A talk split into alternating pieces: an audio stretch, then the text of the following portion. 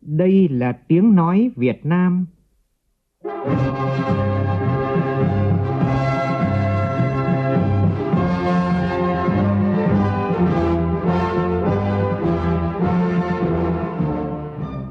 là tiếng nói Việt Nam phát thanh từ Hà Nội, thủ đô nước Cộng hòa xã hội chủ nghĩa Việt Nam.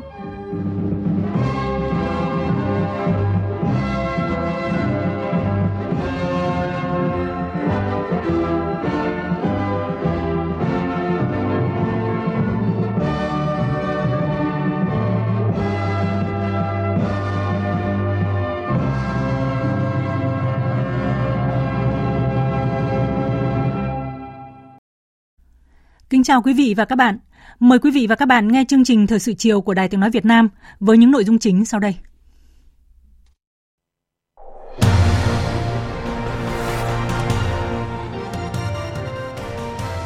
Bộ Chính trị tổ chức công bố quyết định phân công Ủy viên Bộ Chính trị giữ chức Thường trực Ban Bí thư và Trưởng Ban Kinh tế Trung ương. Thủ tướng Nguyễn Xuân Phúc thăm và tặng quà Tết cho gia đình người có công với cách mạng, những hộ gia đình gặp khó khăn tại huyện Quế Sơn, tỉnh Quảng Nam. Lãnh đạo Bộ Y tế họp khẩn với lãnh đạo thành phố Hồ Chí Minh và tỉnh Bình Dương cùng các cơ quan liên quan sau ca nghi mắc Covid-19 là nhân viên sân bay Tân Sơn Nhất.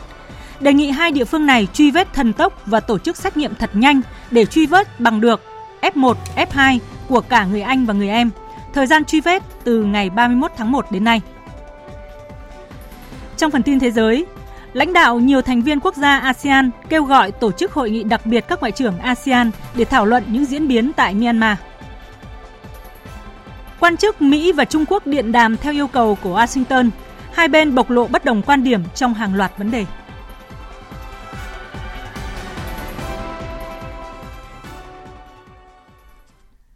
Bây giờ là nội dung chi tiết. Sáng nay tại trụ sở Trung ương Đảng, Bộ Chính trị tổ chức lễ công bố quyết định phân công nhiệm vụ cho các đồng chí Ủy viên Bộ Chính trị Võ Văn Thưởng và Ủy viên Bộ Chính trị Trần Tuấn Anh. Tại quyết định số 01 ngày 5 tháng 2 năm 2021, Bộ Chính trị phân công đồng chí Võ Văn Thưởng, Ủy viên Bộ Chính trị giữ chức Thường trực Ban Bí thư. Tại quyết định số 02 ngày 5 tháng 2 năm 2021, Bộ Chính trị phân công đồng chí Trần Tuấn Anh, Ủy viên Bộ Chính trị giữ chức Trưởng Ban Kinh tế Trung ương. Tổng Bí thư Chủ tịch nước Nguyễn Phú Trọng đã trao quyết định và tặng hoa chúc mừng đồng chí Võ Văn Thưởng và đồng chí Trần Tuấn Anh.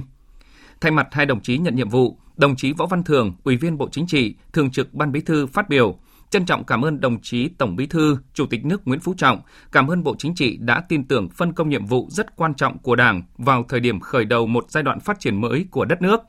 Đây thực sự là một vinh dự lớn lao, đồng thời là một trách nhiệm rất nặng nề trong bối cảnh toàn Đảng, toàn dân đang kỳ vọng vào những bước phát triển vững chắc của Đảng và đất nước sau Đại hội 13 của Đảng thành công rất tốt đẹp.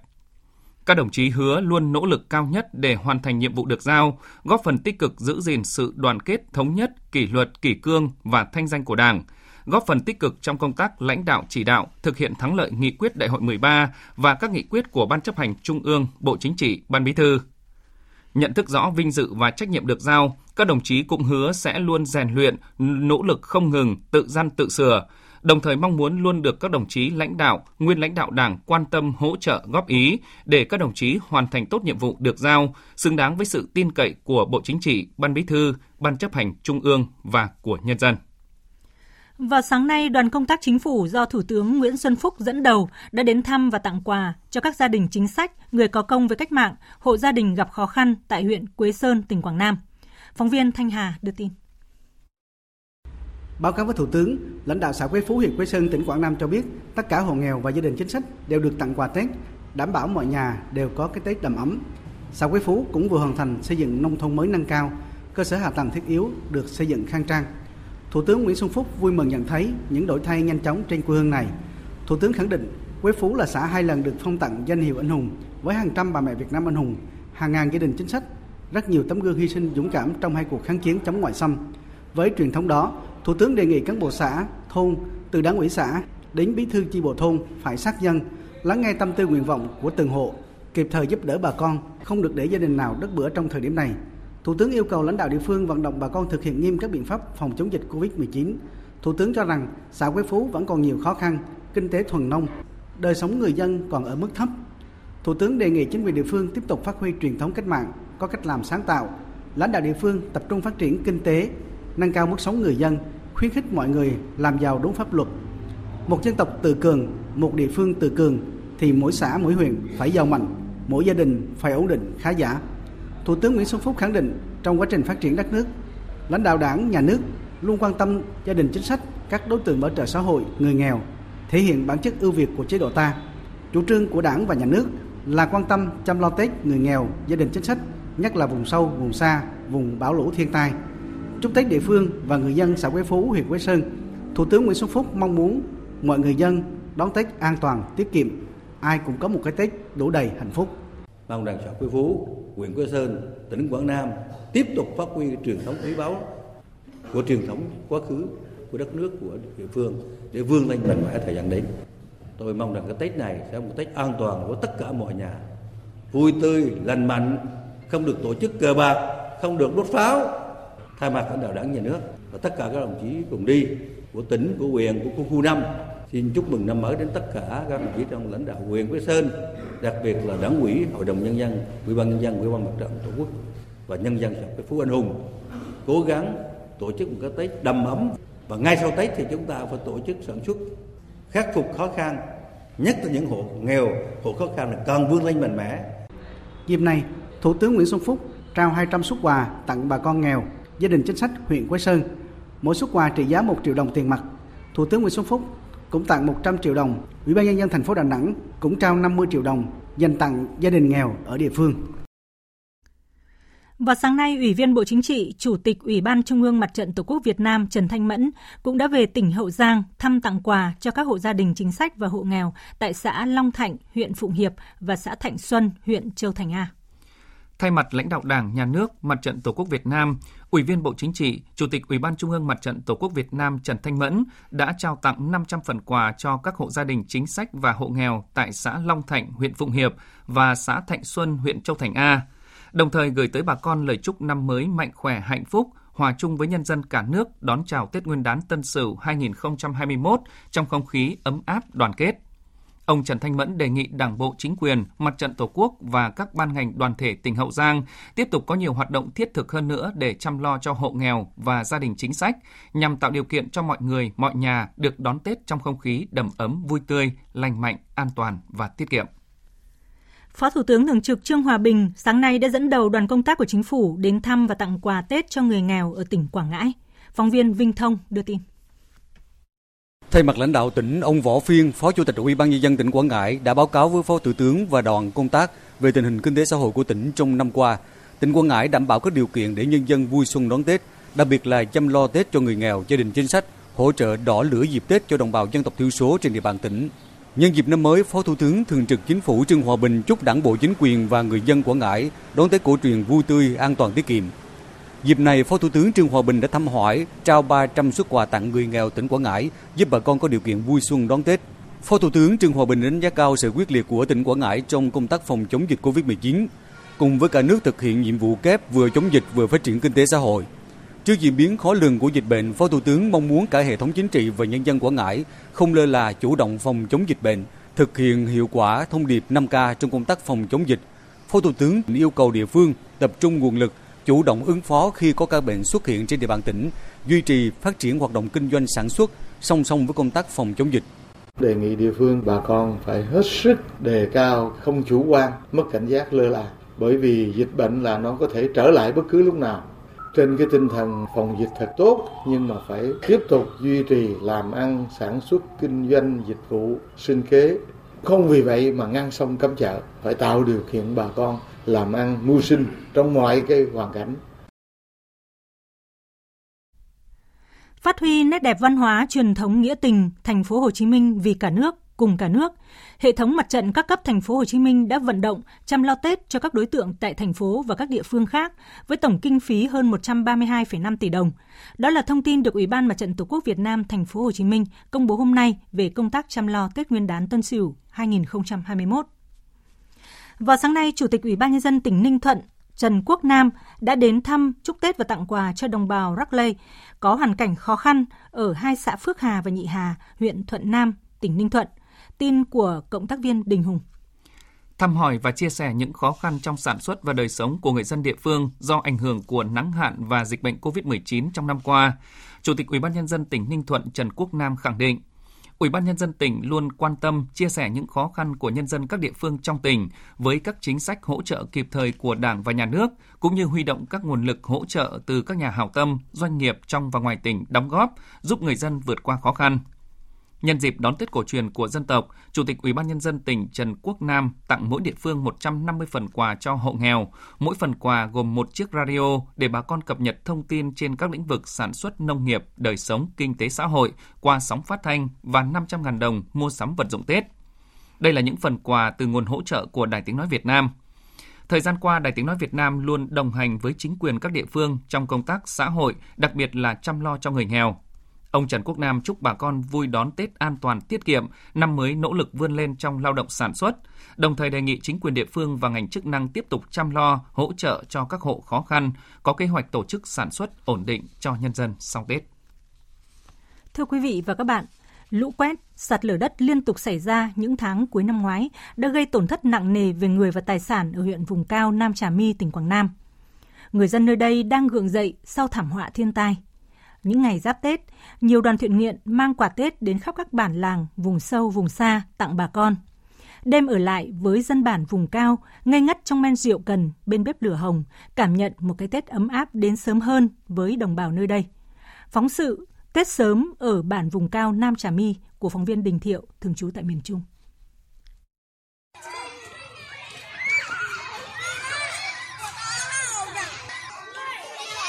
Trường phổ thông dân tộc bán trú Trung học cơ sở Trà Vinh, huyện Nam Trà My nằm chân vân trên một quả đồi.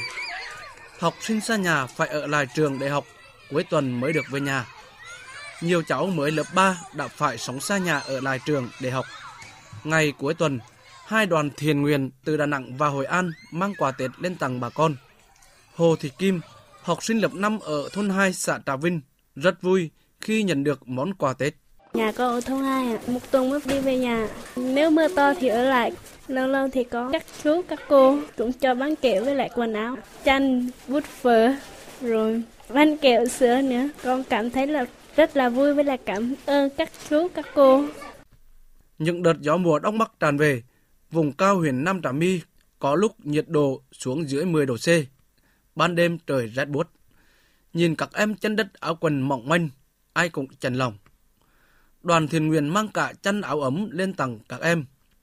Nhà cô Hồ Thị Điều, dạy ở trường phổ thông dân tộc bán trú Trung học cơ sở Trà Vinh, tận bản xa, cách trường 10 mấy cây số. Đường đi cách chợ đèo suối, đi bộ cả ngày đường, nên cô Điều ở lại khu tập thể của trường. Suốt mấy tháng mưa bão, sạt lở tắc đường, cô trò đều không về nhà. Cô Hồ Thị Điều cho biết, các cháu đang tuổi ăn tuổi lớn nhưng phải xa nhà để trò. Giáo viên là cha là mẹ của các cháu. Mùa đông áo ấm rất là cần, hoặc là mấy đứa trên thôn 3, thôn 4 về đường đất đi bằng dép thì không được, cần cái giày ống. Dép là thường hắn hay làm mất dép đó. Có khi hắn khóc trong vòng tay của mình kêu nhớ nhà quá cô ơi, con muốn về. Lúc đấy là mình cố gắng ăn ủi kêu cuối tuần về rồi về với cô.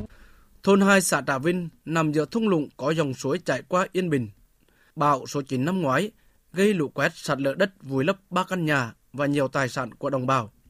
Cả thôn bị cô lập một thời gian dài. Chính quyền địa phương đã kịp thời hỗ trợ 3 gia đình, mỗi hộ 150 triệu đồng, làm lại nhà mới. Những ngày này, những người thợ đang miệt mài hoàn thiện các hạng mục cuối cùng để bà con có nhà mới đón Tết. Đoàn thiện nguyện do ông Phan Phúc, Phó trưởng Ban Quản lý các dự án đầu tư hạ tầng ưu tiên thành phố Đà Nẵng, trưởng đoàn, mang theo nhiều chăn áo ấm, gạo thực phẩm tặng bà con, chia sẻ yêu thương với đồng bào nơi đây.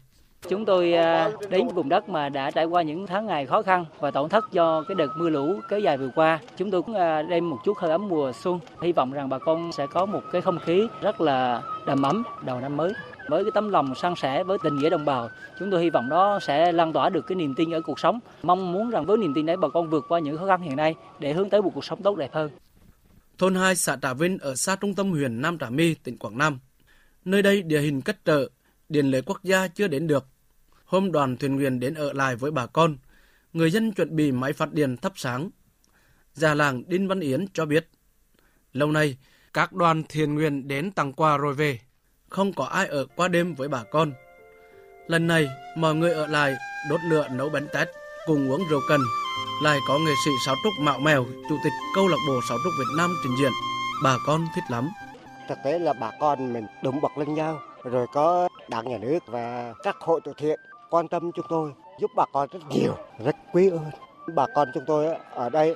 Cho nên mùa xuân này bà con ở đây tình thương thế này quá vui, rất cảm ơn. Lâu lắm rồi, đồng bào ca dông ở xã vùng cao Trà Vinh, huyện Nam Trà My, tỉnh Quảng Nam mới có dịp quây quần vui hát bên nhau. Đêm trong tiết lập xuân, giữa núi rừng, bà con dân bản từ già trẻ gái trai ngất ngây trong men rượu cần. Họ nắm tay nhau múa hát Quân Bếp Lửa Hồng, quên đi nỗi đau mất mát nhọc nhằn của năm cũ quá nhiều tai ương. Một cái Tết ấm áp đến sớm với đồng bào vùng cao nghèo khó này.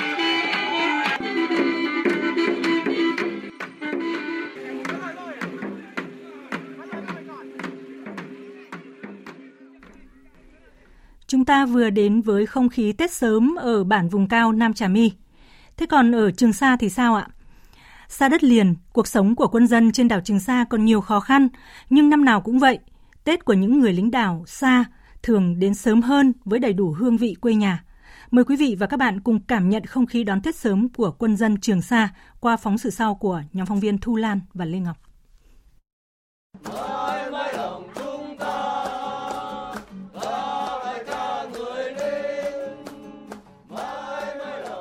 Đó là không khí đón xuân sớm của các cán bộ chiến sĩ trên đảo Song Tử Tây, quần đảo Trường Sa, tỉnh Khánh Hòa. Năm nào cũng vậy, khi tàu cùng đoàn công tác ra đến đảo là Trường Sa vào xuân. Giữa mênh mông biển trời, những lời ca hòa cùng nắng gió và sóng nước biển khơi rộn rã khắp cả đảo. Thượng tá Hoàng Thanh Tú, chỉ huy trưởng đảo Song Tử Tây chia sẻ, Tết năm nay, quân dân trên huyện đảo Trường Sa tiếp tục nhận được sự quan tâm đặc biệt của Đảng, Nhà nước, quân đội và nhân dân trên cả nước, nên đời sống vật chất tinh thần mọi mặt được nâng lên, đem lại một cái Tết đầm ấm, đầy đủ đối với quân dân trên đảo. Thượng tá Hoàng Thanh Tú cho biết. Năm nay chúng tôi có thể nói là đón một mùa xuân Tân Sửu trên đảo Song Tử Tây rất đầm ấm, quân dân tình cảm, đoàn kết và thực là thắng lợi các nhiệm vụ, đặc biệt là để chào mừng đại hội lần thứ 13 của Đảng. Chúng tôi có nhiều công trình ý nghĩa để xây dựng cho đảo vừa xanh vừa đẹp, vừa vững mạnh về phòng thủ và tốt về lối sống. Và chúng tôi khẳng định rằng là chủ quyền của Trường Sa và chủ quyền của Việt Nam là luôn chúng tôi bảo vệ. Mùa xuân ở đảo Trường Sa luôn đặc biệt và không giống với đất liền. Lính đảo Trường Sa đón Tết cùng những đặc sản là nắng, gió, sóng biển, hoa phong ba phớt xanh và hoa bằng vuông trắng tím, cùng những cành đào mai được những người lính Trường Sa tạo nên từ vỏ ốc biển và giấy màu rất đặc trưng với vẻ đẹp mặn mòi của biển. Hương vị Tết ở Trường Sa cũng có gì đó rất riêng. Bên cạnh những nhu yếu phẩm như bánh chưng, thịt lợn, gà, giò của đất liền mang ra thì trong mâm cơm của lính đảo còn có thêm thực phẩm, rau tươi, sản phẩm tăng gia của bộ đội tại đảo. Bánh chưng ở đảo được gói bằng lá bảng vuông cùng lá dong nên có hương vị của lá cây nơi miền nắng gió. Chị Vi Thị Thu Trang, người dân xã đảo Song Tử Tây chia sẻ. Lá dong ở ngoài mình không có lá dong và lá chuối đầy đủ như trong đất liền, thì ngoài đây chúng tôi linh động có sử dụng cái lá bảng vuông, loại lá đặc trưng của đảo Trường Sa này để gói bánh, mang được cái ý nghĩa thiêng liêng của quần đảo và gói lên chiếc bánh rất là đẹp. Không chỉ có bánh chưng được gói bằng lá bàng vuông, Tết của lính đảo còn có mâm ngũ quả với đu đủ, dừa, chuối và quả tra. Tất cả những trái cây được bàn tay và công sức của quân dân trên quần đảo tự trồng. 2 năm liền đón Tết tại đảo, Thượng úy Lê Thanh Phước, đảo Nam Yết tâm sự. Được thực hiện nhiệm vụ trên đảo trong những ngày Tết là niềm vinh dự và tự hào của người lính Trường Sa. Chúng tôi luôn xác định đảo là nhà, biển cả là quê hương, nên xác định rõ tư tưởng và bản lĩnh chính trị vững vàng. Ở đây thì đón Tết với anh em, đồng chí, đồng đội, cán bộ chiến sĩ trên đảo. Ngoài đón Tết thì không quên cái nhiệm vụ là sẵn sàng chiến đấu. Lúc nào cũng phải cảnh giác và làm tốt cái nhiệm vụ là canh gác chủ quyền biển đảo, bảo vệ bình yên cho Tổ quốc. Theo Đại úy Hoàng Văn Nhuận, chính trị viên đảo Đá Nam, bên cạnh đón Tết sớm cùng đoàn công tác, việc chăm lo cho cán bộ chiến sĩ một cái Tết vui vẻ, đầy đủ để các cán bộ chiến sĩ yên tâm thực hiện nhiệm vụ cũng được chỉ huy đảo quan tâm. Ở nơi tuyến đầu của Tổ quốc còn nhiều khó khăn, song mỗi cán bộ chiến sĩ đảo Đá Nam luôn nêu cao tinh thần cảnh giác, quyết tâm thực hiện tốt nhiệm vụ bảo vệ chủ quyền thiêng liêng của Tổ quốc để đất liền yên tâm vui Tết đón xuân. Xin cảm ơn sự quan tâm tạo điều kiện của thủ trưởng các cấp, tình cảm của nhân dân cả nước. Cán bộ chiến sĩ đảo Lao Lam chúc nhân dân cả nước vui xuân đón Tết đầm ấm, an khang thịnh vượng và năm mới nhiều thắng lợi mới. Cán bộ chiến sĩ đảo Lao Lam xin hứa là sẽ canh giữ, bảo vệ vững chắc chủ quyền biển đảo thiêng liêng của Tổ quốc, hoàn thành xuất sắc mọi nhiệm vụ. Tết đến xuân về, bất cứ ai đi xa cũng mong được trở về nhà. Song vì nhiệm vụ mà cán bộ chiến sĩ Trường Sa cùng nhau đón Tết nơi đầu sóng. Vui xuân không quên nhiệm vụ, đó là mệnh lệnh nằm lòng với mỗi người lính Trường Sa. Với các anh, những ngày Tết chỉ thực sự ý nghĩa khi Tổ quốc bình yên. Đẩy lùi Covid-19, bảo vệ mình là bảo vệ cộng đồng.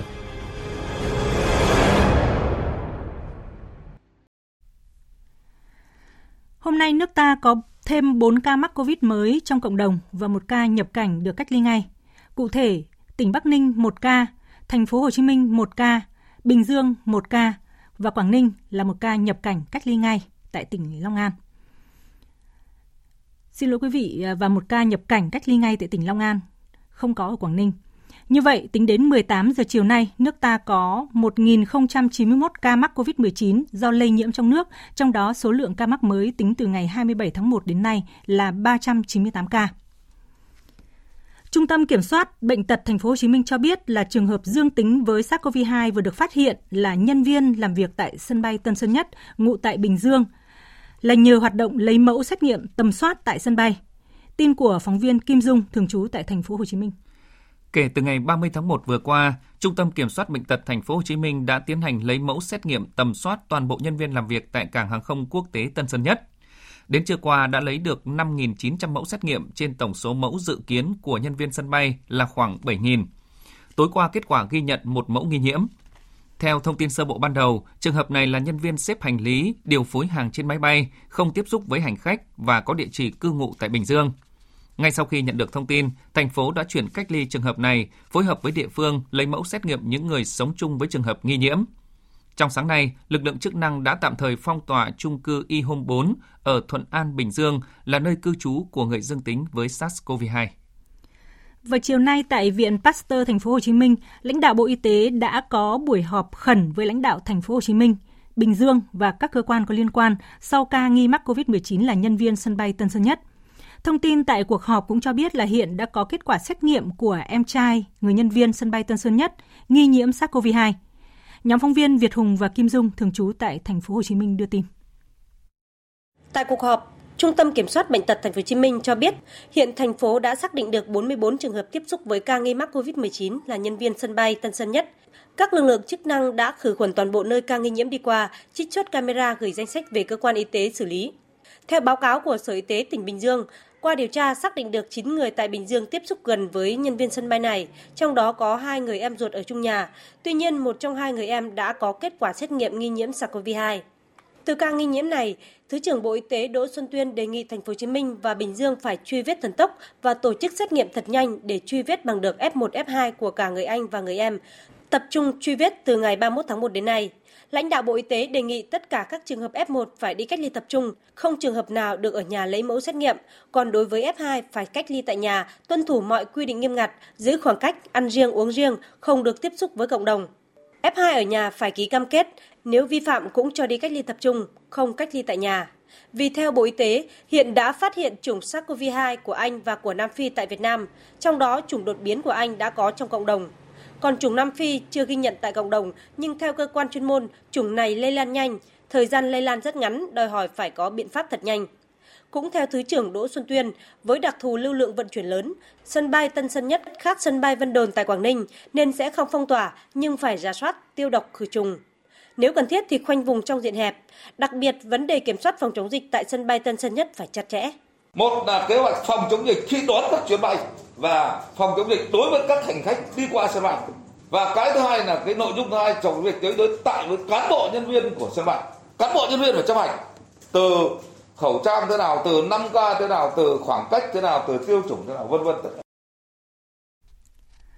Theo phóng viên Thiên Lý thì cũng trong ngày hôm nay, ông Nguyễn Hoàng Thao, Chủ tịch Ủy ban Nhân dân tỉnh Bình Dương đã cùng với lãnh đạo thành phố Thủ Dầu Một mặc đồ bảo hộ vào bên trong khu phong tỏa tại khu phố 5 và trường Đại học Thủ Dầu Một ở phường Phú Hòa, thành phố Thủ Dầu Một để thăm hỏi sức khỏe của người dân đang ở trong khu phong tỏa.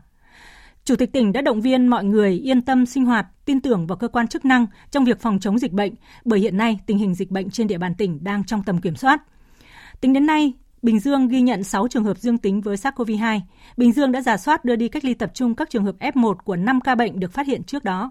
Riêng trường hợp dương tính với SARS-CoV-2 được phát hiện sáng nay là nhân viên làm việc ở sân bay Tân Sơn Nhất, thành phố Hồ Chí Minh, ngụ tại chung cư E-Home 4, phường Vĩnh Phú, thành phố Thuận An, tỉnh Bình Dương, thì ngành y tế Bình Dương đang khoanh vùng, rà soát trường hợp F1 đưa vào khu cách ly tập trung và lấy mẫu xét nghiệm. Cũng trong sáng nay, đoàn công tác đặc biệt của Bộ Y tế gồm Cục Quản lý Khám chữa bệnh và Bệnh viện Bạch Mai tiếp tục có buổi làm việc với Thường trực Tỉnh ủy Điện Biên, Sở Y tế và Trung tâm Y tế thành phố Điện Biên Phủ để khẩn trương thành lập bệnh viện dã chiến điều trị cho các bệnh nhân nhiễm COVID-19 trên địa bàn. Tin của phóng viên Vũ Lợi, thường trú tại khu vực Tây Bắc.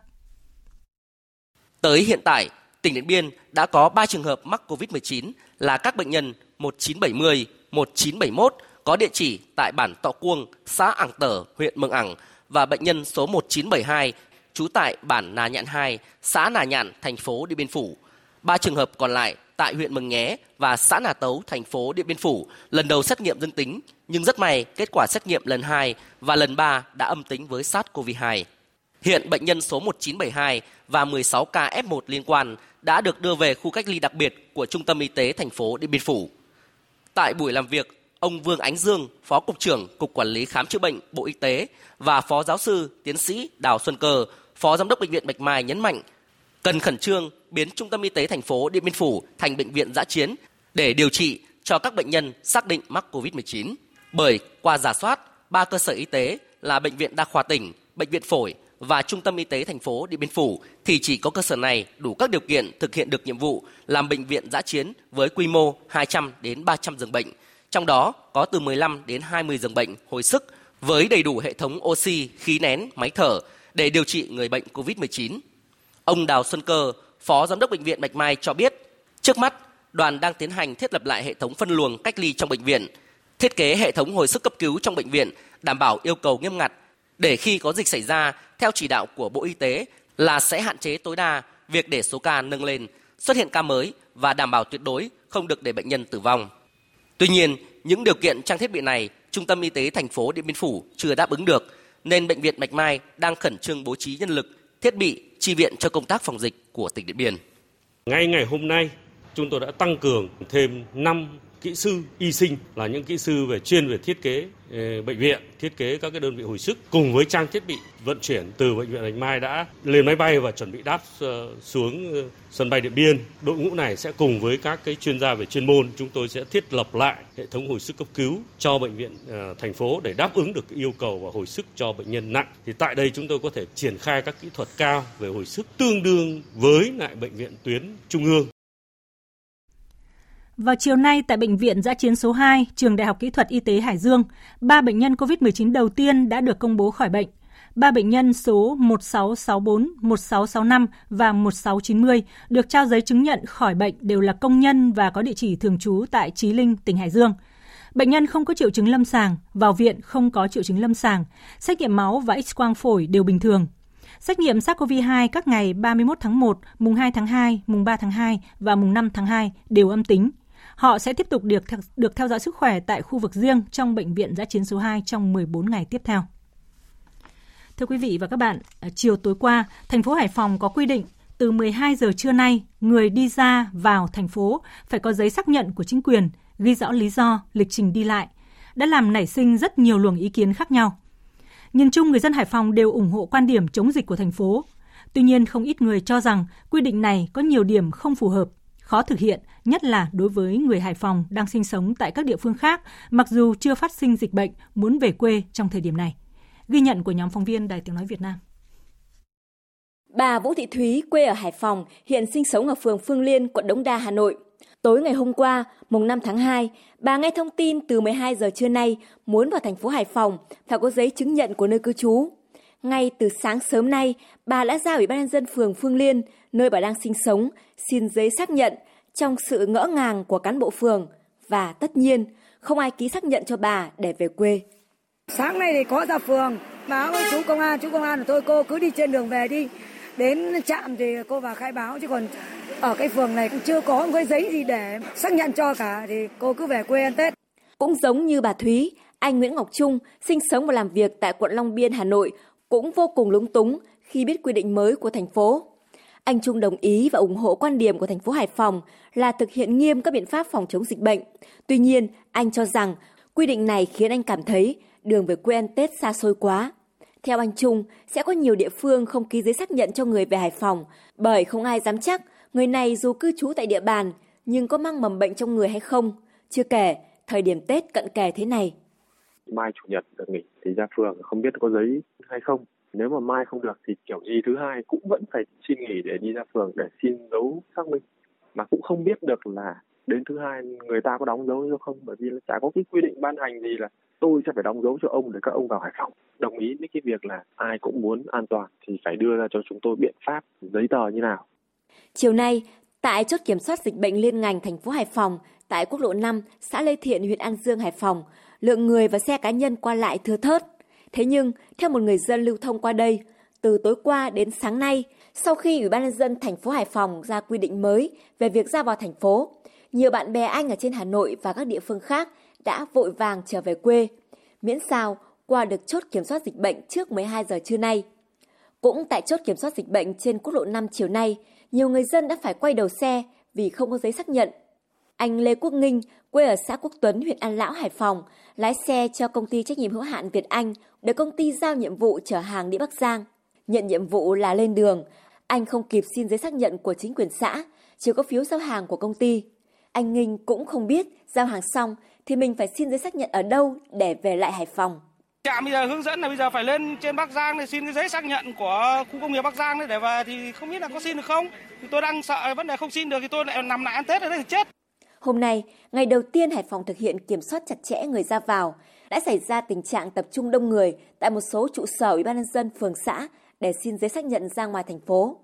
Tại Ủy ban nhân dân phường Đông Hải 1, Đông Hải 2, quận Hải An, Hải Phòng, rất đông người, hầu hết là lao động địa phương khác đang làm việc tại Hải Phòng, đến xin giấy để về quê ăn Tết.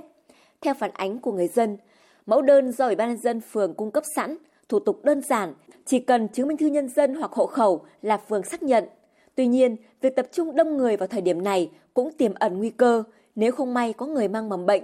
Chưa kể, có nhiều người qua Tết mới đi ra khỏi Hải Phòng nhưng lo sợ những ngày Tết việc xin giấy xác nhận khó khăn nên xin trước cho an toàn. Chị Đoàn Thị Hải ở quận Hải An cho rằng Hải Phòng đang làm rất tốt công tác phòng chống dịch bệnh. Quy định hướng dẫn trước đó của Hải Phòng đối với người ra vào thành phố như trường hợp nào phải cách ly y tế tập trung, trường hợp nào phải cách ly tại nhà hay chỉ theo dõi giám sát y tế khá rõ ràng. Nhưng đến quy định này thì thực sự làm khó người dân. Công văn này nó ra vào thời điểm cận Tết. Tôi nghĩ những trường hợp bận quá nhiều công việc thì để ra Ủy ban Nhân dân xã phường xin được một cái giấy xác nhận là cũng là cái việc rất là khó khăn. Đối với những trường hợp mà đi làm ăn xa, chưa có tiền để mua nhà để có được cái sổ hộ khẩu, hoặc là chưa kịp đăng ký tạm trú tạm vắng, hoặc là trường hợp những người mà đi công tác muốn về quê để đón Tết cùng với gia đình thì họ xin cái giấy này như thế nào và ở đâu. Thực hiện nghiêm các biện pháp phòng chống dịch bệnh COVID-19 lúc này là rất cần thiết, song ngay cả chính người dân Hải Phòng cũng cho rằng quy định của thành phố cứng nhắc gây nhiều khó khăn cho người dân khi thực hiện. Chương trình tiếp tục với một thông tin về một sáng kiến đầy hữu ích cho cộng đồng. Một chiếc xe buýt nhả khẩu trang tự động với màu vàng bắt mắt đang thu hút rất nhiều người dân tại thành phố Hồ Chí Minh tới nhận miễn phí tại Nhà văn hóa Thanh niên quận 1 thành phố Hồ Chí Minh trong ngày hôm nay. Tin của phóng viên Trịnh Giang thường trú tại thành phố Hồ Chí Minh. Chiếc xe buýt nhỏ gọn gắn hai máy phát khẩu trang cảm ứng tự động đã thu hút nhiều người dân đang tham gia các hoạt động lễ hội xuân, chụp ảnh tại Nhà văn hóa Thanh niên quận 1 tới trải nghiệm và nhận miễn phí. Người dân được hướng dẫn xếp hàng, giữ khoảng cách 2 mét, thực hiện thao tác xịt khử khuẩn tay, sau đó nhận 2 chiếc khẩu trang vải kháng khuẩn từ máy tự động. Bên cạnh đó, người dân cũng được hướng dẫn cách đeo khẩu trang và rửa tay đúng cách, tuyên truyền về việc tự nguyện khai báo y tế thông qua loa phát thanh. Sau điểm phát khẩu trang tại Nhà văn hóa Thanh niên trong hôm nay, xe buýt dự kiến sẽ di chuyển đến các khu vực tập trung đông người có nhu cầu sử dụng khẩu trang vải cao như bến xe miền Đông, bến xe miền Tây, trung tâm văn hóa quận Tân Bình, khu công nghiệp. Theo ông Phạm Quang Anh, chủ dự án xe buýt khẩu trang tự động, sản phẩm khẩu trang được sản xuất từ vải kháng khuẩn, chống giọt bắn, chống thấm nước, được kiểm định theo tiêu chuẩn RIS của Đức. Mỗi chiếc khẩu trang có thể tái sử dụng trong vòng 60 lần. Dự kiến giai đoạn đầu, dự án xe buýt khẩu trang tự động sẽ cung cấp 100.000 chiếc khẩu trang tới người dân tại thành phố Hồ Chí Minh để nâng cao ý thức đeo khẩu trang trong cộng đồng. Thứ nhất, để cho mọi người nâng cao cái ý thức về việc đeo khẩu trang, một cái hành động rất nhỏ, rất đơn giản dễ làm nhưng mà có hiệu quả lớn. Cái thứ hai là để cho những ai mà không sẵn cái khẩu trang hoặc khẩu trang cảm thấy chưa đủ tốt thì họ có ngay sản phẩm tốt để họ có thể dùng liền. Đợt 1 của nó là 100.000 cái khẩu trang là có thể sử dụng rất tốt, sau 60 lần vẫn kháng 99,9%. Thì 60 lần nhân cho 100.000 cái khẩu trang là đã tương ứng với 6 triệu lần sử dụng, tức là tương ứng với 6 triệu cái khẩu trang y tế rồi. Thưa quý vị và các bạn, do ảnh hưởng của dịch bệnh COVID-19, tình hình sản xuất kinh doanh hết sức khó khăn, thậm chí nhiều doanh nghiệp bị phá sản. Thế nhưng ở công ty trách nhiệm hữu hạn sản xuất và thương mại dịch vụ Hoan Vinh tại xã Tân Lý Tây, huyện Châu Thành, tỉnh Tiền Giang, dù bị thua lỗ, công ty vẫn bù lỗ để trả lương, chăm lo cuộc sống cho hơn 1.000 công nhân lao động.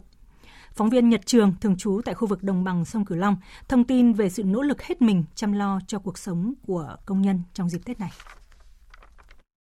Những ngày cận Tết cổ truyền, không khí lao động tại công ty trách nhiệm hữu hạn sản xuất và thương mại dịch vụ Hoan Vinh rất khẩn trương. Đội ngũ cán bộ công nhân lao động nơi đây đều phấn khởi khi nhận được tháng lương 13. Sau Tết cổ truyền Tân Sửu, công ty Hoan Vinh tiếp tục trao thưởng vàng cho các công nhân có thâm niên lao động giỏi. Em Nguyễn Thị Ngọc Thu, một công nhân có 6 năm gắn bó với công ty trách nhiệm hữu hạn sản xuất thương mại dịch vụ Hoan Vinh chia sẻ. Công việc vẫn ổn, thường xuyên thu nhập ổn định, mà mỗi tháng em lãnh được 9 triệu. Công ty đối đãi với công nhân rất là tốt. Tết là có thưởng, cái lương 13 rồi. Và cuộc sống giờ là em đang có gia đình là rất là ổn luôn. Chồng em cũng làm ở trong đây, chậm tháng cũng được mười mấy triệu. Công ty Hoan Vinh chuyên sản xuất hàng may mặc xuất khẩu sang thị trường Mỹ, có hơn 1.000 lao động thường xuyên. Từ khi dịch Covid-19 bùng phát trên toàn cầu, doanh nghiệp này rơi vào cảnh hết sức khó khăn do hàng thành phẩm đối tác tiêu thụ chậm, nguồn nguyên liệu đầu vào cũng gặp khó khăn. Có thời điểm các phân xưởng phải giảm 30% thời gian lao động do hết nguyên liệu. Tuy vậy, thời gian qua, công ty Hoan Vinh chưa cắt giảm lao động và đảm bảo chế độ lương thưởng cho công nhân như trước đây. Do hoạt động kinh doanh kém hiệu quả nên mỗi tháng, chủ doanh nghiệp phải bù lỗ hơn 1 tỷ đồng để chi trả tiền lương cho công nhân lao động. Bà Phan Thị Xuân Thu, giám đốc công ty trách nhiệm hữu hạn sản xuất và thương mại dịch vụ Hoan Vinh cho biết, từ trước đến nay sự thành đạt của doanh nghiệp là nhờ vào công sức của anh chị em công nhân. Nay do dịch bệnh mình không thể cắt giảm lao động mà phải chịu thiệt thòi để nuôi công nhân, những người đã gắn bó với doanh nghiệp. Là doanh nghiệp bù lương cho người lao động để người lao động có những cái chi tiêu sinh hoạt trong cái thời điểm khó khăn để mà phục vụ cho đời sống. Thì trước dịch là tất cả mọi thứ là lương ổn định, trong dịch thì công ty đã bù lương cho người lao động. Thời gian tới và sau dịch thì tôi cũng rất mong là tất cả thị trường ổn định, đầu vào và đầu ra. Nhưng nếu sắp tới mà dịch vẫn còn bùng phát thì chúng tôi vẫn áp dụng như cái chế độ của năm 2020, vẫn phải bù lương tiếp tục cho người lao động. Cũng như nhiều doanh nghiệp xuất khẩu khác, hoạt động sản xuất, kinh doanh của công ty trách nhiệm hữu hạn sản xuất và thương mại dịch vụ Hoan Vinh đang đứng trước khó khăn. Doanh nghiệp phải vay mượn từ ngân hàng, trích quỹ dự phòng và tăng cường sản xuất gia công các mặt hàng theo nhu cầu của các doanh nghiệp khác để hàng tháng có gần 7 tỷ đồng chi trả lương cho công nhân. Khi nhiều doanh nghiệp trong cả nước đã và đang cắt giảm lao động, chậm trả tiền lương, thì sự duy trì các chế độ đều đặn để nuôi hơn 1.000 công nhân lao động và đóng góp nguồn quỹ để giúp địa phương xây dựng nhà tình thương tặng quà cho hộ nghèo trong hoàn cảnh khó khăn như công ty trách nhiệm hữu hạn sản xuất thương mại dịch vụ Hoan Vinh tại xã Tân Lý Tây, huyện Châu Thành, tỉnh Tiền Giang là đất đáng trân trọng, giàu tính nhân văn. Gửi tin nhắn giả mạo từ ngân hàng, đề nghị truy cập vào website rồi ăn cắp tài khoản, mật khẩu, OTP ngân hàng để chiếm đoạt tiền là hình thức lừa đảo được đánh giá hết sức tinh vi. Theo cơ quan chức năng, trung bình mỗi tháng, hệ thống giám sát đã phát hiện hơn 15.000 phần mềm gián điệp trên điện thoại di động. Thông tin cụ thể như sau. Cục An toàn Thông tin, Bộ Thông tin và Truyền thông vừa phát thông tin cảnh báo về hình thức lừa đảo chiếm đoạt tài khoản ngân hàng đang nở rộ hiện nay. Theo cơ quan này, thời gian vừa qua, nhiều thuê bao di động nhận được các tin nhắn mạo danh các tổ chức tài chính ngân hàng như TPBank, Sacombank, ZaloPay, gửi các nội dung giả mạo lừa đảo nhằm chiếm đoạt tiền của người dân. Qua xác minh đánh giá, cơ quan chức năng nhận thấy các tin nhắn giả mạo này không xuất phát từ hệ thống của các tổ chức tài chính, ngân hàng và doanh nghiệp viễn thông, mà được phát tán thông qua các thiết bị phát sóng di động giả mạo. Nội dung tin nhắn thường là quảng cáo, hướng dẫn hoặc chứa đường link với website giả mạo giống như các website chính thống của các tổ chức tài chính ngân hàng, dễ dẫn dụ và đánh cắp thông tin của người dùng như tài khoản, mật khẩu, mã xác thực OTP. Nhiều người dùng không nhận biết được website giả mạo nên cung cấp thông tin cá nhân truy cập vào tài khoản ngân hàng như điền tên tài khoản, mật khẩu. Sau khi người dùng cung cấp thông tin, website giả mạo sẽ điều hướng sang website khác hoặc thông báo đề nghị người dùng chờ đợi. Đối tượng dùng thông tin cá nhân của người dùng để đăng nhập vào website chính thức của các tổ chức tài chính ngân hàng để lấy mã xác thực OTP nếu cần. Sau khi điện thoại người dùng nhận được mã xác thực OTP, website giả mạo sẽ được điều hướng sang trạng thái yêu cầu người dùng cung cấp mã xác thực OTP để đối tượng hoàn tất quá trình chiếm đoạt tiền trong tài khoản. Cục An toàn Thông tin đánh giá đây là hành vi rất tinh vi và nguy hiểm. Đơn vị này đang phối hợp chặt chẽ với lực lượng công an, các cơ quan chức năng, các doanh nghiệp viễn thông để triển khai các biện pháp ngăn chặn, điều tra, xác minh và xử lý đối tượng vi phạm pháp luật. Quý vị và các bạn đang nghe chương trình Thời sự chiều của Đài Tiếng Nói Việt Nam. Thông tin tiếp theo sẽ là những thông tin về thời tiết đáng chú ý. Thưa quý vị, thưa các bạn, hôm nay mùng 6 tháng 2, tức là ngày 25 tháng Chạp, thời tiết trên hầu khắp các tỉnh thành đều có xu hướng tốt dần lên, thuận lợi cho việc dọn dẹp, trang hoàng lại nhà cửa cũng như là đi mua sắm Tết của người dân. Tuy nhiên, trước diễn biến của dịch bệnh COVID-19, rất mong quý vị tuân thủ chặt chẽ các quy định về phòng chống để đảm bảo an toàn cho bản thân và cộng đồng. Thời tiết khô ráo, nắng ấm tại các tỉnh miền Bắc như thế này còn kéo dài thêm 1-2 hôm nữa, với mức nhiệt cao phổ biến từ 23 đến 26 độ, có nơi cao hơn ở các tỉnh Tây Bắc Bộ 27 đến 29 độ. Từ đầu tuần tới, khu vực Bắc Bộ và Bắc Trung Bộ sẽ có mưa lớn diện rộng và có khả năng xảy ra dông lốc. Với khu vực Trung Bộ, trưa chiều trời nắng, đêm và sáng trời rét, nhiệt độ 27-28 độ. Khu vực Nam Bộ ngày nắng nhiều hơn, cảm giác oi bức, nhiệt độ trên 33 độ. Chuyển sang phần tin quốc tế, Ủy viên Bộ Chính trị, Chủ nhiệm Văn phòng Ủy ban Công tác Đối ngoại Trung ương Đảng Cộng sản Trung Quốc Dương Khiết Trì hôm nay vừa có cuộc điện đàm với Ngoại trưởng Mỹ Antony Blinken theo yêu cầu của Washington. Hai bên trao đổi về hàng loạt vấn đề liên quan đến quan hệ song phương như Đài Loan, Hồng Kông, Tây Tạng, Tân Cương và cả tình hình Myanmar. Phóng viên Bích Thuận, thường trú tại Bắc Kinh đưa tin. Theo thông cáo của Bộ Ngoại giao Trung Quốc, ông Dương Khiết Trì yêu cầu hai bên tôn trọng lợi ích cốt lõi của nhau, cũng như chế độ chính trị và con đường phát triển mà mỗi nước đã chọn, khẳng định bất cứ ai cũng không thể ngăn cản dân tộc Trung Hoa thực hiện sự phục hưng vĩ đại. Ông cũng nhấn mạnh không cho phép bất cứ thế lực bên ngoài nào can thiệp vào các vấn đề nội bộ của Bắc Kinh như Đài Loan, Hồng Kông, Tân Cương, Tây Tạng, đồng thời khẳng định các mưu đồ vu khống bôi nhọ nước này đều sẽ không thực hiện được. Liên quan đến vấn đề Myanmar, ông Dương Khiết Trì hối thúc Mỹ phát huy vai trò mang tính xây dựng trong hòa bình ổn định ở khu vực châu Á-Thái Bình Dương, tạo môi trường thuận lợi cho giải quyết vấn đề Myanmar. Tuy nhiên, cùng ngày, theo bài đăng của Ngoại trưởng Mỹ trên Twitter và thông cáo của Bộ Ngoại giao Mỹ, ông Blinken đã khẳng định Mỹ sẽ bảo vệ lợi ích quốc gia, các giá trị dân chủ và buộc Bắc Kinh phải chịu trách nhiệm về việc lạm dụng hệ thống quốc tế, cũng như sẽ tiếp tục đấu tranh cho nhân quyền và các giá trị dân chủ, gồm cả ở Tân Cương, Tây Tạng và Hồng Kông.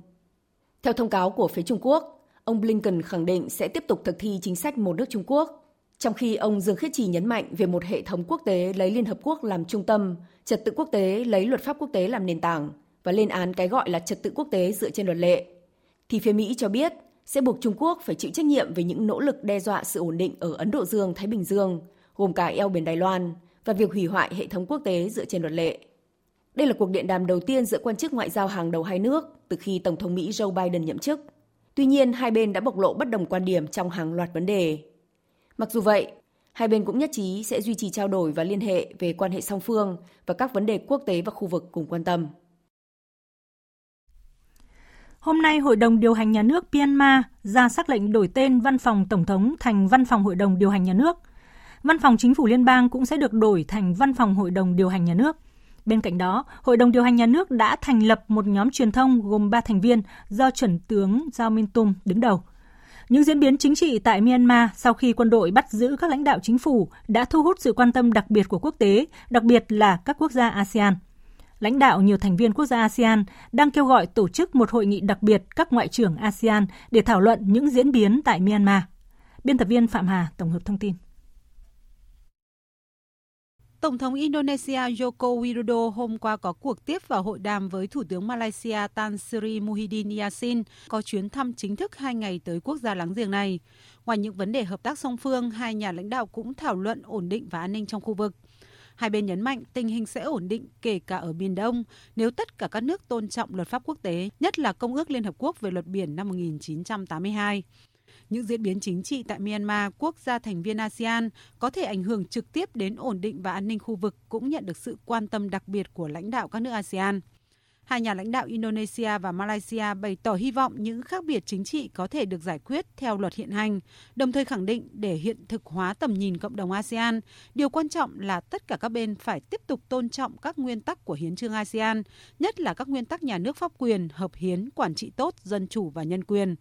Thủ tướng Malaysia Muhyiddin Yassin nhấn mạnh, Malaysia đang theo dõi chặt chẽ những vấn đề tại Myanmar. Chúng tôi lo ngại những diễn biến này có thể ảnh hưởng đến hòa bình và ổn định khu vực. Hai nhà lãnh đạo cho biết đang đề nghị tổ chức một hội nghị đặc biệt các ngoại trưởng ASEAN về các diễn biến tại Myanmar. Tổng thống Indonesia Joko Widodo nhấn mạnh,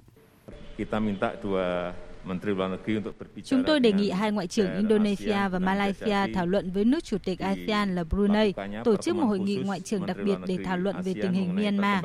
Trong cuộc gặp, chúng tôi sẽ thảo luận một loạt các vấn đề tại Myanmar. Ủng hộ vai trò và lập trường của các nước khu vực trong việc tìm kiếm giải pháp giúp Myanmar ổn định cũng là điều được nhiều quốc gia ủng hộ. Theo giới quan sát và học giả khu vực, cùng với dịch COVID-19 vẫn diễn biến phức tạp tại các quốc gia Đông Nam Á, những diễn biến chính trị tại Myanmar sẽ là một trong những vấn đề ưu tiên, cần sự hợp tác và đồng thuận của các quốc gia thành viên ASEAN trong năm 2021, với Brunei giữ chức chủ tịch. Thủ tướng Đức Angela Merkel cho biết mặc dù các bất đồng với Nga đang gia tăng, nhưng nước này vẫn chưa tính đến việc hủy bỏ dự án đường ống dẫn khí dòng chảy phương Bắc 2. Phóng viên Quang Dũng thường trú tại Pháp theo dõi khu vực Tây Âu đưa tin. Tuyên bố được Thủ tướng Angela Merkel đưa ra trong buổi họp báo chung với Tổng thống Pháp Emmanuel Macron chiều ngày 5 tháng 2. Theo bà Angela Merkel, mặc dù nước Đức lên án việc Nga trục xuất các nhà ngoại giao châu Âu mới đây và không loại trừ việc trừng phạt Nga, nhưng vào thời điểm hiện tại, nước Đức không tính đến việc hủy dự án đường ống dẫn khí đốt dòng chảy phương Bắc 2. Chúng tôi lên án Nga bỏ tù nhân vật đối lập Alexei Navalny và trục xuất các nhà ngoại giao Đức, Ba Lan, Thụy Điển. Đối với các sự kiện gần đây, tôi luôn nói rằng chúng tôi bảo lưu quyền tiếp tục trừng phạt, đặc biệt là với các cá nhân tại Nga. Tuy nhiên, quan điểm về dự án dòng chảy phương Bắc 2 không bị tác động vào thời điểm này. Dự án đường ống dẫn khí đốt dòng chảy phương Bắc 2 nối Nga với Đức là đại dự án trị giá gần 10 tỷ euro và đã hoàn thành được 90%. Dự án này bị đình trệ từ cuối năm 2019 do các căng thẳng địa chính trị giữa Nga và phương Tây. Tuy nhiên, bất chấp sức ép từ Mỹ, Đức và các nước châu Âu vẫn muốn duy trì dự án này với Nga. Thưa quý vị và các bạn, tính đến thời điểm này, thế giới đã ghi nhận tổng cộng gần 106 triệu ca nhiễm COVID-19 và gần 2.309.000 ca tử vong. Dịch COVID-19 đang khiến thế giới lao đao với số ca lây nhiễm và tử vong tăng lên hàng ngày.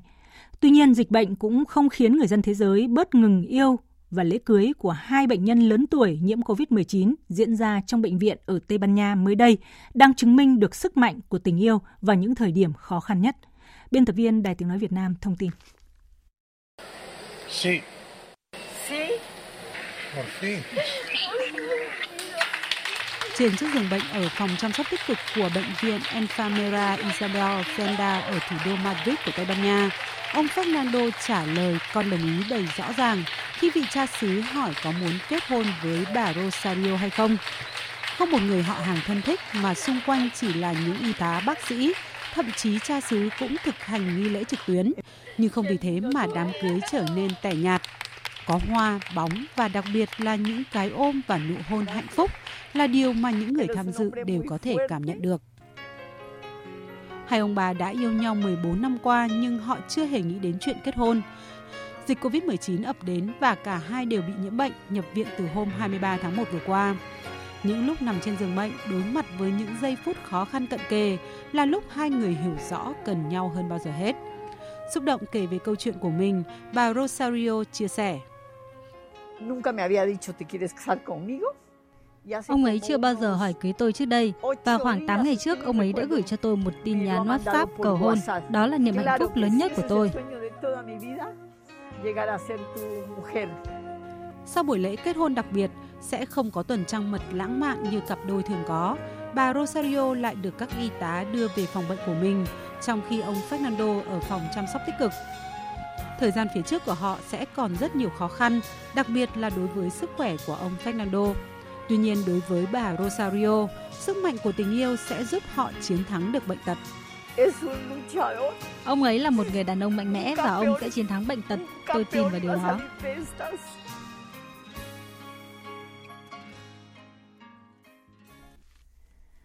Chương trình Thời sự chiều sẽ tiếp nối với phần tin thể thao.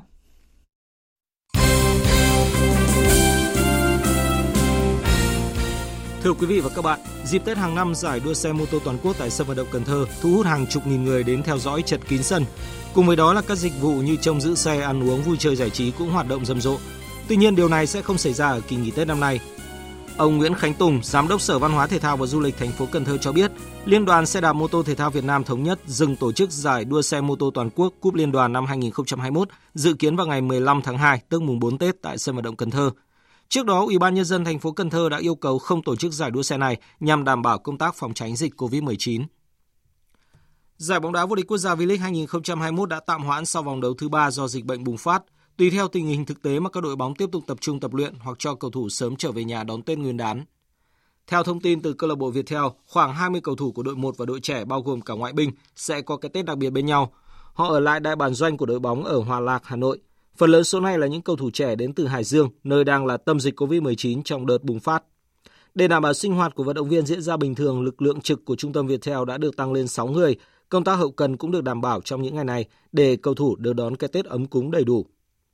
Ngoài Viettel, nhiều câu lạc bộ cũng ở chế độ mở, sẵn sàng để cầu thủ của mình ở lại đội đón Tết nhằm đảm bảo an toàn. Câu lạc bộ Quảng Ninh có một số cầu thủ ở lại Đông Triều đón Tết. Tại câu lạc bộ Thành phố Hồ Chí Minh, ngoài Linh Nguyễn mới trở về Việt Nam, tiền đạo Nguyễn Xuân Nam cũng ở lại mà không trở về quê tại Hải Dương. Trong khi đó, câu lạc bộ Nam Định cho cầu thủ nghỉ Tết từ hôm nay và sẽ luyện tập trở lại từ ngày mùng 4 Tết. Đội bóng đang gặp khó khăn khi mới có 3 điểm sau 3 vòng đấu. Theo trợ lý Nguyễn Văn Dũng, vấn đề nằm ở tâm lý của các cầu thủ trẻ. Cầu thủ trẻ nhiều, thế cho nên là cái tâm lý ra sân khách các em các cháu nó cũng chưa được tốt lắm. Thì cái này là cũng dần thì cũng phải khắc phục qua từng buổi tập, có thể động viên tinh thần rồi có những cái làm động thái làm tâm lý cho cầu thủ thì tôi nghĩ là các cháu sẽ làm tốt hơn những trận sau. Dù điều kiện không thuận lợi do ảnh hưởng của dịch Covid-19 nhưng ban huấn luyện đã sớm có những tính toán để các cầu thủ sớm lấy lại phong độ, chuẩn bị sẵn sàng khi giải đấu được tổ chức trở lại. Mùng 4 tôi tập lại thì khả năng cũng có thể là có 1 đến 2 trận thi đấu với 1-2 đội nào đấy để còn phải liên hệ vì cái dịch bệnh này nó chưa biết là nó phát triển đến đâu, đấy, nó bùng phát như thế nào. Và cái lịch thi đấu trở lại thì cũng chưa nắm được thì có thể là những cái đội mà nó không ảnh hưởng đến vùng dịch thì có thể khả năng là sẽ đã tập với nhau 1-2 trận. Nghỉ Tết nhưng vẫn không quên vấn đề chuyên môn, nhất là với những đội không có được kết quả khả quan ở những vòng đấu đầu tiên của V-League 2021. Hoặc muốn khẳng định vị thế của mình tại giải đấu có tính cạnh tranh cao nhất ở bóng đá chuyên nghiệp Việt Nam. Sài Gòn FC hiện đứng tốp đầu với 2 trận thắng sau 3 vòng đấu, nhưng đội bóng vẫn đang nỗ lực để tạo sức hút hơn nữa với các cổ động viên Thành phố Hồ Chí Minh. Huấn luyện viên Vũ Tiến Thành chia sẻ. Và với cái triết lý năm nay thì là đá làm sao để cho bà con thương, bằng cách là đá không có kiểu như là đá phòng ngự rồi một cách là tiêu cực là đá phá bóng hay đá dài không có, mà phải đá cái kiểu ban bật. Thì tôi định hướng là kiểm soát bóng, định hướng cho các cầu thủ như thế, nhưng mà cái gì cũng phải cần thời gian. Là một trong những đội tuyển tham dự các kỳ SEA Games bằng nguồn kinh phí xã hội hóa, trong năm mà đại hội được tổ chức trên sân nhà, tuyển bowling cũng có sự thay đổi khi liên đoàn vừa được thành lập. Bà Bùi Kim Hà, chuyên viên phụ trách môn bowling, Tổng cục Thể dục Thể thao cho biết. Đội tuyển bowling Việt Nam thường chỉ được tập trung trước giải đấu từ 2 đến 3 tháng.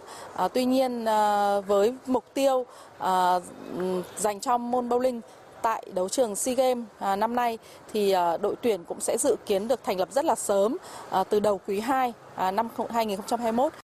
Bên cạnh việc tập trung sớm đội dự tuyển quốc gia với khoảng từ 10 đến 12 vận động viên, số lượng giải đấu trong nước cũng dự kiến tăng đáng kể để các tuyển thủ có thêm cơ hội thi đấu, tích lũy kinh nghiệm. Bộ môn bowling cũng đã xây dựng được một hệ thống giải đấu bao gồm 5 giải đấu trong một năm. So với mọi năm, một năm chỉ có 2 giải. Đó là một trong những điều mà rất là khác biệt so với các năm khác. Chuyển sang phần tin thể thao quốc tế, Trong trận đấu sớm vòng 20 Bundesliga, dù Lewandowski chơi dưới sức nhưng Bayern Munich vẫn kiếm được 3 điểm trong chuyến làm khách trên sân Hertha Berlin để nâng mạch thắng liên tiếp lên 5 trận. Ngay phút thứ 10, Leroy Sané bị thủ thành Justin phạm lỗi trong vòng cấm, nhưng Lewandowski không thể chiến thắng thủ môn đội chủ nhà từ chấm 11m và bỏ lỡ cơ hội ghi bàn thứ 25 ở Bundesliga mùa này. Tuy nhiên, bàn thắng vẫn đến với đội khách ở giữa hiệp 1 nhờ công Kingsley Coman và Bayern thắng chung cuộc 1-0 để bỏ xa đội nhì bảng Leipzig tới 10 điểm sau 20 trận, nhưng cũng chơi nhiều hơn đối thủ một trận. Tại Italia, siêu phẩm của Nicolo Barella giúp Inter Milan hạ chủ nhà Fiorentina 2-0 ở trận đấu sớm vòng 21 Serie A. Barella mở tỷ số cho Inter ở phút 31 của trận đấu trước khi Perisic ấn định chiến thắng ngay đầu hiệp 2 từ pha kiến tạo đẹp mắt của Hakimi. 3 điểm giúp Inter lên ngôi đầu bảng khi có 47 điểm sau 21 trận, nhiều hơn AC Milan 1 điểm, nhưng đối thủ cùng thành phố còn một trận chưa đấu với đội khách Crotone vào ngày Chủ nhật. Dự báo thời tiết.